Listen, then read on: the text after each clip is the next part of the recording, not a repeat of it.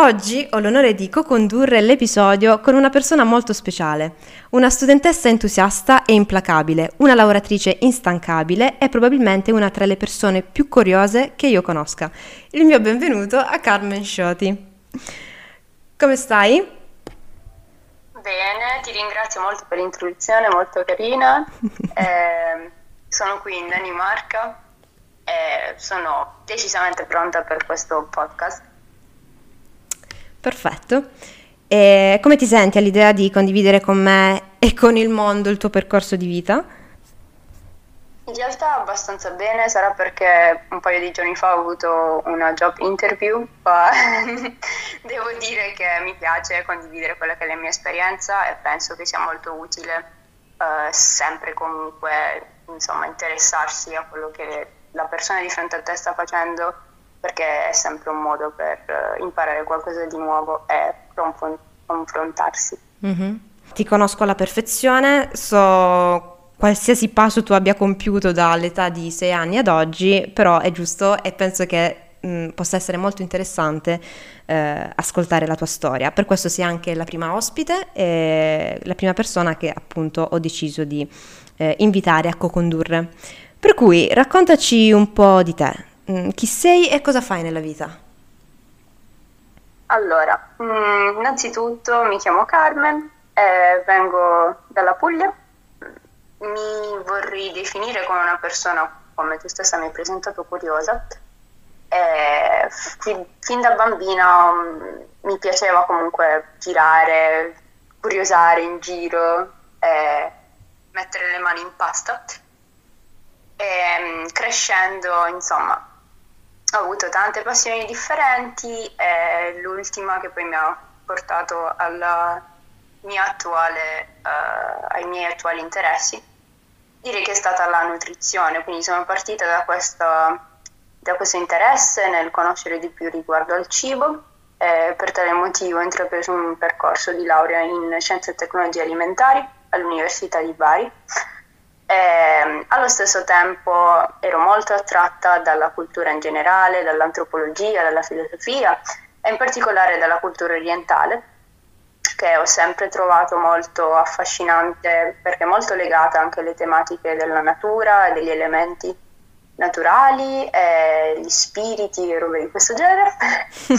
Quindi quando ero, uh, sì, fin, fin da quando ero alle superiori ho studiato il giapponese un po' per conto mio, un po' frequentando una scuola di lingua. E mm, ho finito per decidere di lasciare l'Italia dopo i miei studi, almeno per un paio di mesetti, ed è quello che ho fatto. Ho, um, ho lasciato l'Italia e sono stata in Giappone per un periodo di sei mesi, dopo un primo viaggio che ho fatto per piacere. E, mm, Lì ho comunque coltivato appunto la lingua, ma ho anche avuto le prime esperienze lavorative eh, che penso siano utili, nel senso che uh, devi sempre cominciare da qualche parte. Non importa mm-hmm. se non è legato con i tuoi interessi, ma posso assicurarti che imparerai sempre qualcosa, soprattutto perché quando si parla di lavoro si parla di interagire con altre persone quindi la comunicazione è essenziale e anche capire il contesto in cui stai lavorando, quindi il tuo comportamento sarà diverso ed è giusto che tu esplori queste parti di te. Mm-hmm. dopodiché avevo già intenzione di proseguire uh, con gli studi, però non volevo farlo in Italia, uh, più per una questione di uscire dalla mia zona di comfort eh, volevo farlo in Giappone, ma è stato impossibile mh, mm, per una serie di questioni burocratiche e anche economiche, eh, ma sapevo che volevo andare da qualche parte. Quindi sono tornata in Italia e ho speso un anno studiando per bene l'inglese. Mi raccomando, chiunque stia ascoltando, fatelo il prima possibile perché...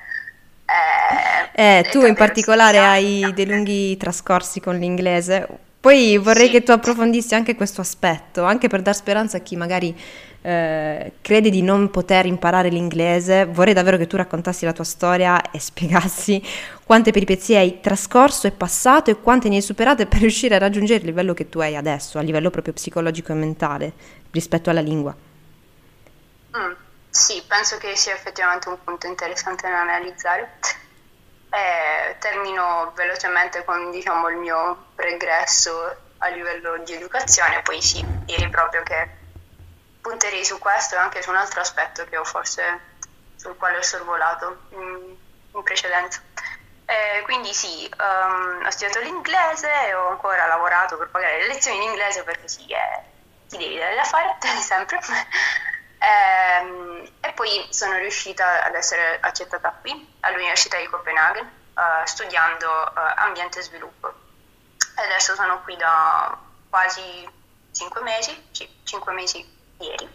ok. Wow, eh, sono passati già 5 mesi, cavolo. Yes.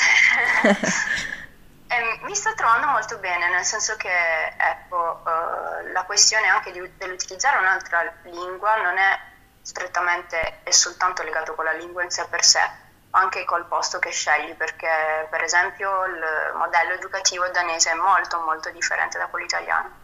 E l'ho trovato molto adatto a, in questo momento della mia vita. Ho avuto delle esperienze sia a livello di volontariato che di lavoro. E a livello di volontariato ho sperimentato moltissimo da un punto di vista eh, dell'agricoltura, per esempio, eh, eventi a livello culturale perché mh, mm, fin da, dalle scuole superiori ho cominciato a viaggiare tramite il WUF, che è un network a livello internazionale che ti permette di lavorare principalmente presso aziende agricole eh, o comunque relative al settore alimentare. E la stramaggioranza delle volte sono anche organiche, cioè uh, biologiche, mm-hmm. però uh, insomma puoi trovare anche altro, ci sono tantissime piattaforme che ti permettono di viaggiare, di fare esperienze di lavoro con poca esperienza e penso che sia un ottimo modo per cominciare insomma a farti un po' di ossa e anche certo. poi a certo. scoprire quello che, che più ti piace. Mm-hmm.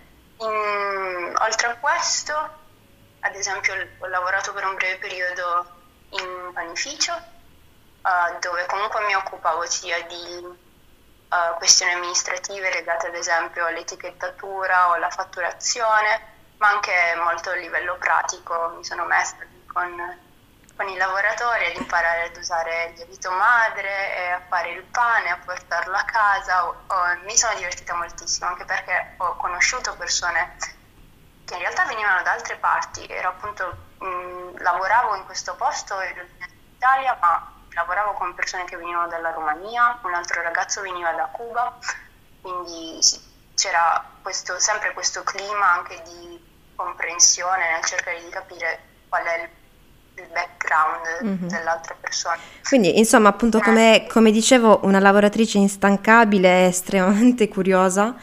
Eh, Carmen era conosciuta per il porre continuamente domande su qualsiasi tipo di argomento pur di poter imparare.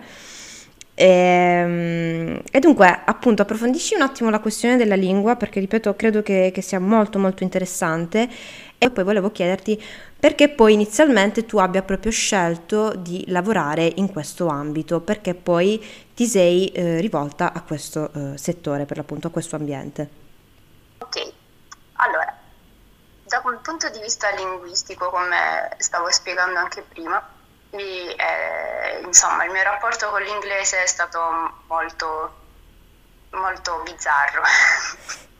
perché alle medie non ero diciamo, tutta questa sapientona, non lo sono neanche oggi, ma all'epoca ero molto distratta. Poi all'epoca? Um, mi sono svegliata quando, dopo aver cominciato anche a voler capire di più del mondo uh, avevo già capito che avrei avuto bisogno dell'inglese, ma continuavo diciamo, a skippare la cosa molto alla leggera. Eh, perché non ero interessata essenzialmente all'inglese, non ero innamorata di quella lingua. Mm, volevo imparare il giapponese perché mi piaceva il suono, perché mi piaceva il Giappone e quindi per moltissimi anni ho seguito quella strada. Poi però mi sono, uh, sono stata apposta davanti a diciamo, una via senza uscita, nel senso che sì, volevo lasciare il mio paese, sì, volevo studiare all'estero, ma per farlo avevo bisogno di questo benedetto certificato, eh, che può essere l'IELTS, può essere il Cambridge, chiamalo come vuoi, ma un pezzo di carta che attesti che sì, sei competente, anche se mm, ci tengo a sottolineare, uh, è bene non fermarsi ovviamente a questo punto, nel senso che ricevere la certificazione non equivale all'essere confortevole con la lingua e non deve essere visto come qualcosa di negativo, perché comunque uh, stiamo parlando di una lingua, cioè per imparare una lingua servono decenni, tu non, mm-hmm. non sei padrone neanche della tua stessa lingua, io non sono padrone dell'italiano, come non sono padrone del giapponese né dell'inglese. E questo penso sia anche un punto a favore, in che senso che ad esempio quando poi si tratta di eh, lavorare o studiare in contesti internazionali, questa cosa è comune a tutti. C'è chi sicuramente potrà avere un livello più elevato perché magari ha imparato la lingua mh, mm, mm, prima, perché l'ha praticata di più, ma comunque stiamo parlando di persone che comunicano in una lingua differente dalla propria e questo ti mette in condizione di essere uh, più aperto nel, nell'imparare e anche nello, nello, sbagliare, che quella è la cosa importante quando si, mm-hmm. si impara una lingua. Quindi, se devo essere sincera, mh, mm, sono attualmente soddisfatta del mio livello, nonostante tutto, perché una cosa uh, che vorrei sottolineare anche è di ricordarsi sempre il posto da cui vieni non deve essere vista come una giustificazione, ma semplicemente come un dato di fatto. Essere consapevoli di quello che è il tuo contesto e se quello che vuoi è essere qualcosa di diverso, qualcosa di più, semplicemente persegui questo desiderio e lascia perdere tutto il resto. All'inizio sarà molto difficile, ci saranno persone che ti butteranno giù anche se magari non è il loro uh, il loro obiettivo, nel senso che ancora è un dato di fatto che magari in quel preciso momento non sei sufficientemente preparato per qualcosa, ma se si lavora tanto e a lungo termine i risultati si vedono prima o poi. Certo, è sempre veramente un piacere ascoltarti e ascoltarti su queste tematiche perché io per prima mi sento, mi sento più motivata dopo, dopo averti sentito, te lo giuro. Allora, devo dire che, e questo penso sia comune a tante persone, soprattutto parlo a livello italiano, tu entri nell'università pensando di stare intraprendendo un determinato percorso per poi, discov- per poi scoprire di essere immerso in tutt'altro, che magari può essere in linea con cose che ancora non sapevi di te, oppure tutto il contrario, devi, diciamo, sviare la cosa e ricominciare da capo e, fra virgolette, perdere un anno. Questo è un altro concetto molto importante. Mm-hmm. Uh, non esiste la perdita di tempo, qualunque cosa positiva o negativa ti insegnerà sempre qualcosa, quindi sì, facciamo tesoro di questo insegnamento. Comunque, mh, mm, bene, la cosa che mi ha spinto nel fare quello che poi ho fatto durante diciamo, questi ultimi anni. Penso sia tutto partito da un romanzo, in realtà, l'ho letto ancora qui alle superiori, che le superiori sono state un periodo fantastico, eh, che era Walden, o Vita nei boschi, come lo volete chiamare, di Henry David Thoreau, che era praticamente questo filosofo che ha deciso sì, prendo tutto quanto, per due anni vivo nella foresta e mi faccio tutto da me, mi faccio la casa e mi faccio la, uh, la cena e mi coltivo le mie verdurine, i miei legumi. Bene, a parte diciamo, la, la trama, ho trovato quel romanzo estremamente bello in alcuni passaggi perché ti, ti rendeva consapevole del fatto che non sei consapevole. Nel senso che la stramaggioranza delle persone vive un, la propria vita nella propria culla, nei propri sistemi che funzionano ed è giusto che funzionino perché ti permettono anche di diciamo, avere quella tranquillità mentale che è necessaria a tutti quanti, ma eh, ecco, ho trovato l'atto di mangiare così naturale e intrinseco in me stessa che mi ha dato quasi fastidio non essere effettivamente consapevole di quello che ci fosse dietro.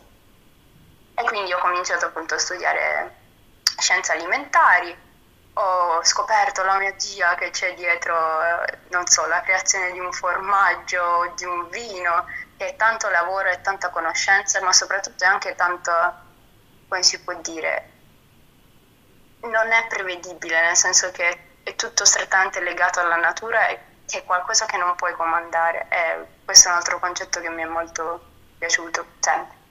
Poi comunque sì, ero una testa... Uh, una capa matta, come diciamo noi dalle nostre parti, nel senso che uh, mi piace sperimentare, mi piace esplorare. E alla fine quando si parla di cibo in generale è sempre una scoperta, nel senso che ogni cultura ha il proprio ricettario, eh, puoi creare qualunque cosa dal niente, eh, di ricette ce ne sono un'infinità, probabilmente fino a quando non muori, e avrai sempre una nuova da provare e penso che anche questo mi abbia molto stimolato. Poi arrivata diciamo ad una certa età, recentemente direi, ho capito che mh, mm, sì, appunto eh, ok conoscere tutto questo, ma c'è anche un aspetto che è quello diciamo ambientale, legato poi non so a tutte le diete o regimi alimentari vegani, vegetariani, tutta questa roba qui, mm, che comunque continua ad essere legato alla natura e non può essere slegato da essa, come allo stesso tempo questo elemento non può essere slegato dalla società, nel senso che è un ciclo, Mm, ed è il ciclo che puoi definire sostenibilità che dovrebbe, diciamo, afferire a tre sfere che sono quella sociale, quella economica e quella ambientale. E da qui, insomma, sono arrivata qui in Danimarca e sto studiando quello che ho prima citato, quindi ambiente e sviluppo. Ed è interessante proprio per questo, perché combina due cose che in realtà sono imprescindibili nella vita, che sono la sfera soggettiva e personale con la sfera diciamo eh, esterna relativa a tutto quello che, che accade nel mondo naturalmente o per mano umana. È tutto estremamente chiaro e mi chiedo allora quali siano le tue prospettive future. Allora, le mie prospettive future uh, sono più più o meno chiare, nel senso che um, so dove mi piacerebbe andare a parare, eh, ma ovviamente la vita è imprevedibile, mm, tutto potrebbe cambiare nell'arco di pochi mesi, ma di sicuro mi piacerebbe um, fare qualcosa di utile per, non solo per me stessa, ma anche per l'ambiente e per, per gli altri. E ad esempio uh, il management delle risorse naturali è un settore molto interessante, nel senso che si tratta di impiegare la conoscenza che tu hai per essere più efficace in quello che è già, diciamo, sul mercato o comunque è già saputo e risaputo, ma alle volte non può essere applicato perché eh, magari c'è un contesto politico eh, contro di esso o uh, per questioni economiche o per questioni anche di mancanza proprio di, di educazione e di sensibilità. Ehm, non voglio dire che voglio finire a lavorare per un NGO, sarebbe un bel Ma in realtà sì, è quello che vorrei. Però anche qui Uh, ecco, um, ho molto rivalutato anche questo concetto um, e questa um, mia aspirazione negli ultimi mesi, più che altro perché non voglio fare di tutto un erbo un fascio, ma uh, anche in questo caso ci sono tante organizzazioni e alle volte succede che queste organizzazioni sì, possono avere dei buoni intenti, ma uh, non conoscono il contesto in cui vanno ad operare e quindi possono paradossalmente finire per, per essere negativi per, per, la popolazione o per l'ambiente in sé per sé. cioè mi viene da fare giusto così un esempio random. Uh, un paio di anni fa, se non ricordo male, nel 2012 la FAO ha indetto l'anno nazionale, cioè internazionale, scusa, la quinoa. Quinoa che da un punto di vista uh, agronomico è ottima, nel senso che um, può essenzialmente crescere quasi dappertutto, resistente a... Um, wow, non mi ricordo il termine in italiano, alla siccità, cresce appunto bene anche, non so, uh, in, in, alta montagna, quindi insomma molto flessibile come, um, come pianta.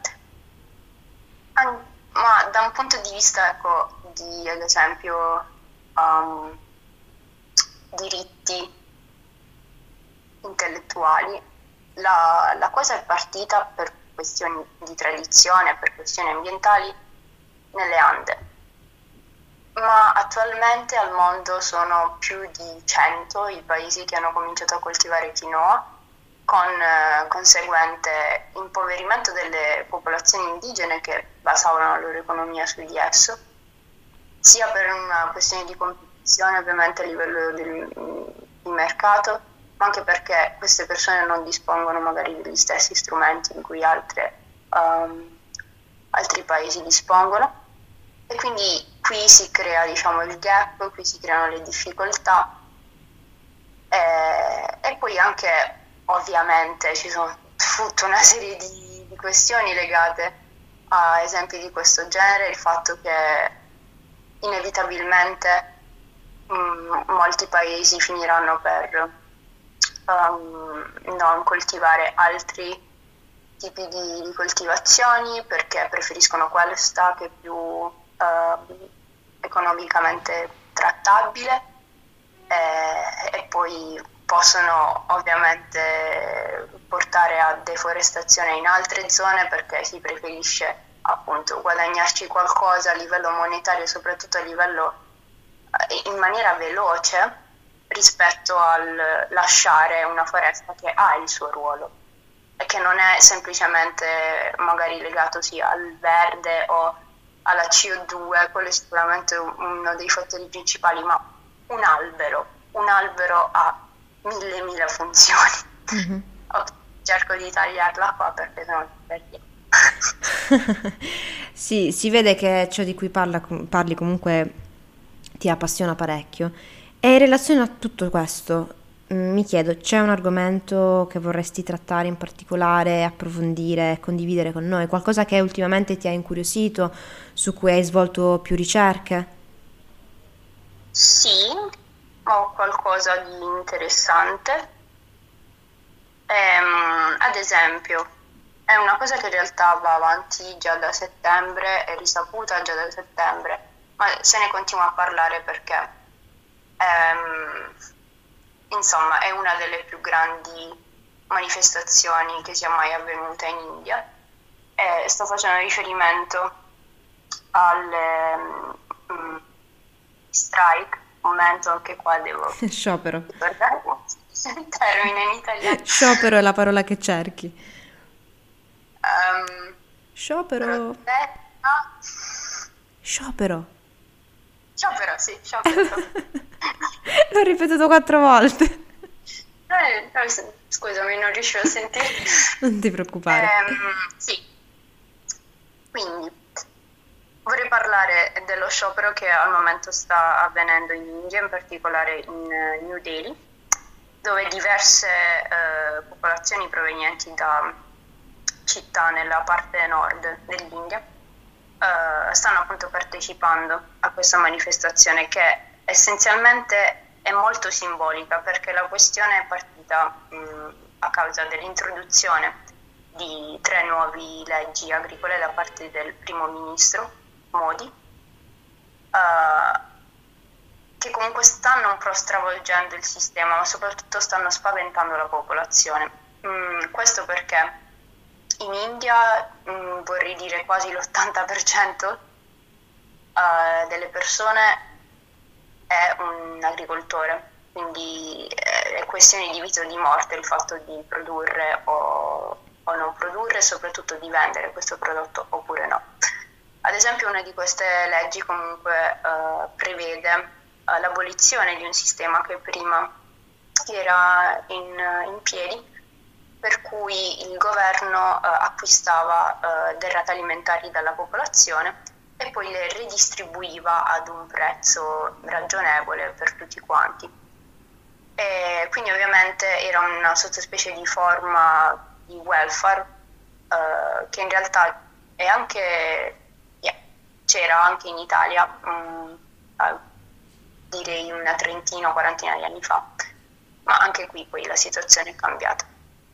Uh, il governo sta giustificando questa azione eh, perché vuole dare la possibilità mh, mm, agli agricoltori indiani di potersi eh, aprire a, anche al mercato estero, perché eh, ovviamente in questo modo potresti essere tu stesso a decidere il tuo partner, e dare e appunto trattare quanta materia prima tu desideri al prezzo che tu desideri. Soltanto che le cose non sono propriamente così, nel senso che Uh, comunque in India la stramaggioranza delle persone sono piccoli agricoltori, quindi non hanno moltissimo potere commerciale, eh, motivo per il quale il risultato di questa azione potrebbe essere quello di avere uh, sì libertà, ma in realtà non avere potere contrattuale perché la persona di fronte a te è la, una grande compagnia che ti dice io voglio tot di questo tipo e a questo prezzo, altrimenti ciaone.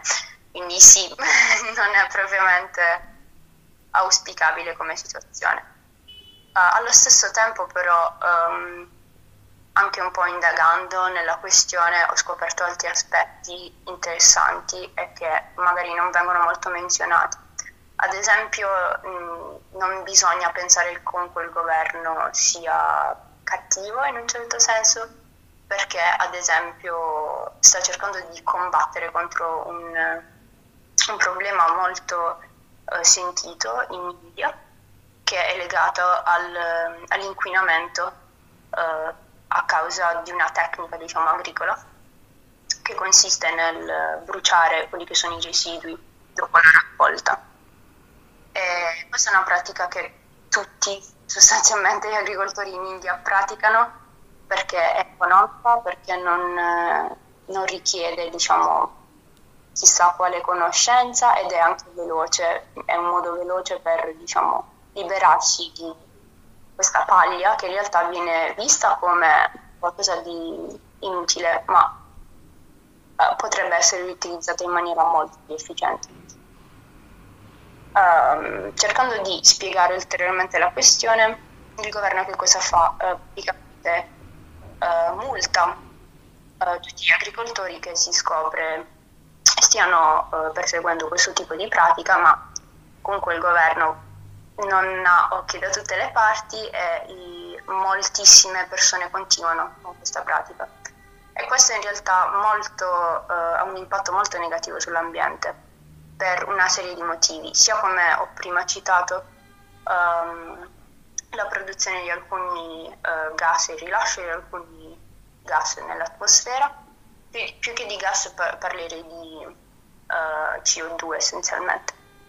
E poi porta comunque a un, um, una riduzione del livello di nutrienti nel suolo, perché comunque nel momento in cui vai uh, a bruciare il suolo si tratta anche di tutta una serie di minerali che vanno persi e gli stessi microorganismi che ovviamente non possono sopravvivere e questo a lungo termine porta ad un impoverimento del suolo assurdo.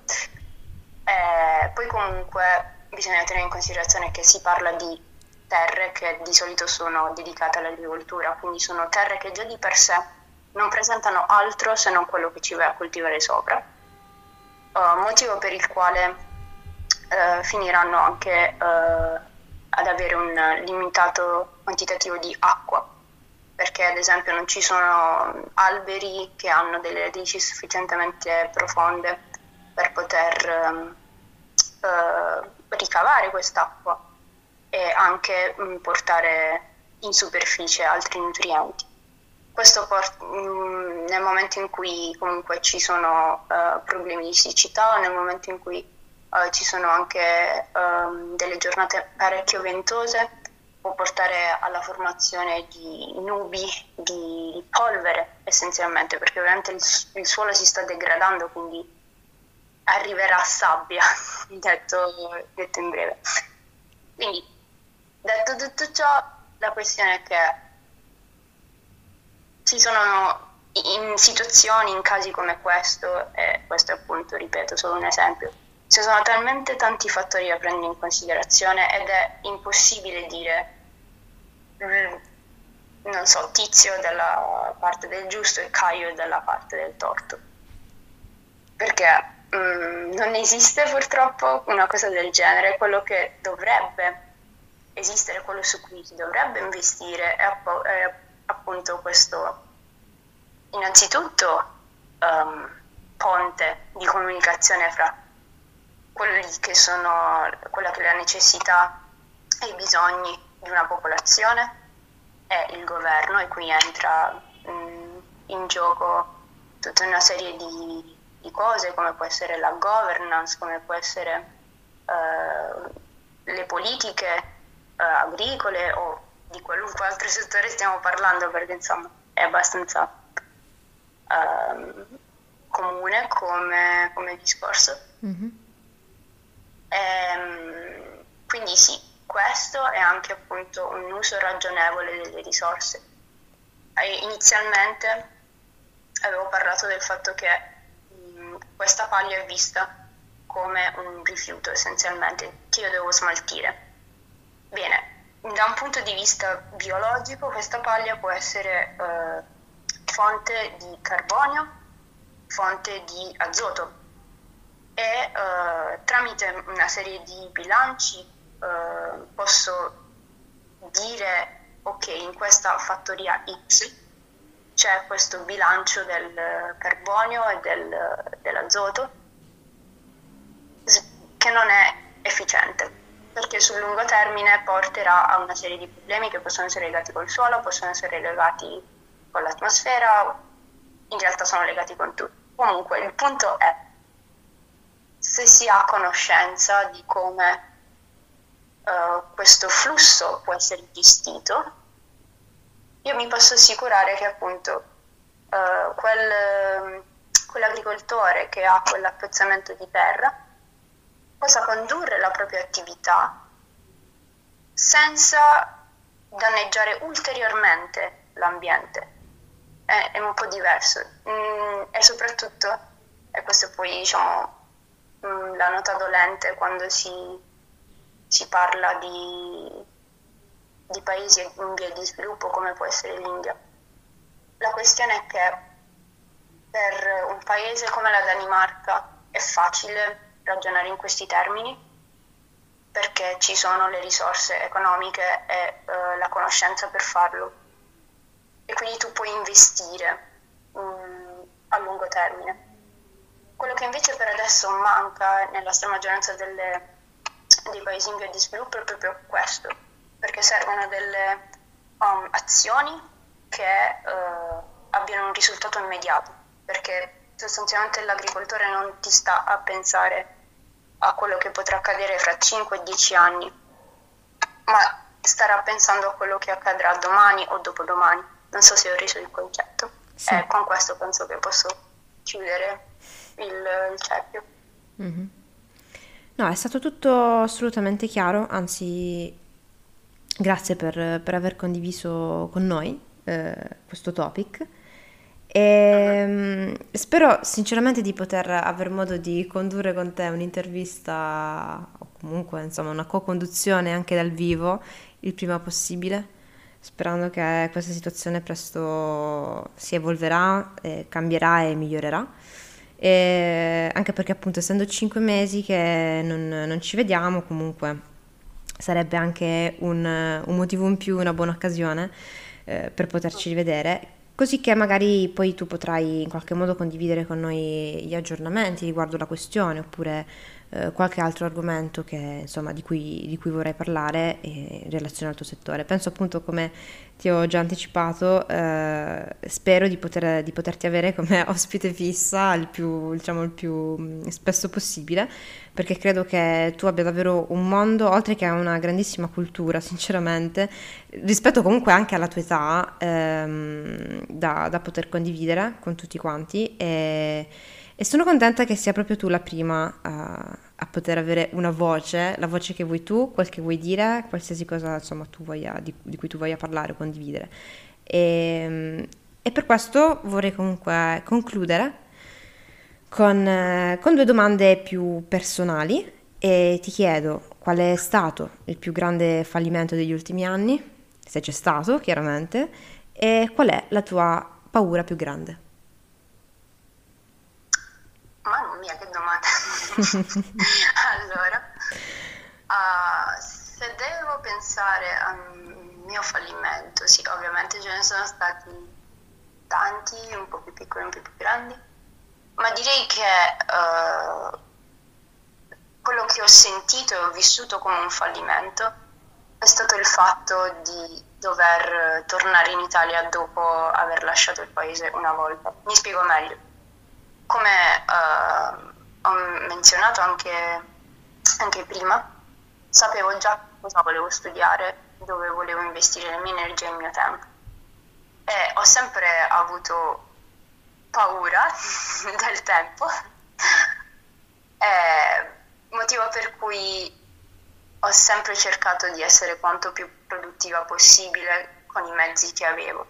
Quindi il fatto di uh, essere consapevole di non conoscere l'inglese ad un livello tale da poter passare direttamente dal Giappone a qualunque, altra, um, a qualunque altro paese, per me è stato un fallimento perché mi sono vista costretta uh, a ritornare comunque magari anche nell'ambiente familiare, a lavorare facendo un lavoro che non mi soddisfaceva per poter pagare le lezioni e l'ho dovuto fare comunque per un annetto però anche qui mh, mm, ho cercato di trarre il meglio dalla, dall'esperienza, nel senso che, ad esempio, anche se ho fatto le cose un po' di fretta, ho, ho, insomma ricercato e ho avuto l'opportunità di frequentare uno short master in sistemi di management ad esempio standard ISO, Global Gap e ad- altre cose che sono essenzialmente sì, sistemi di gestione volti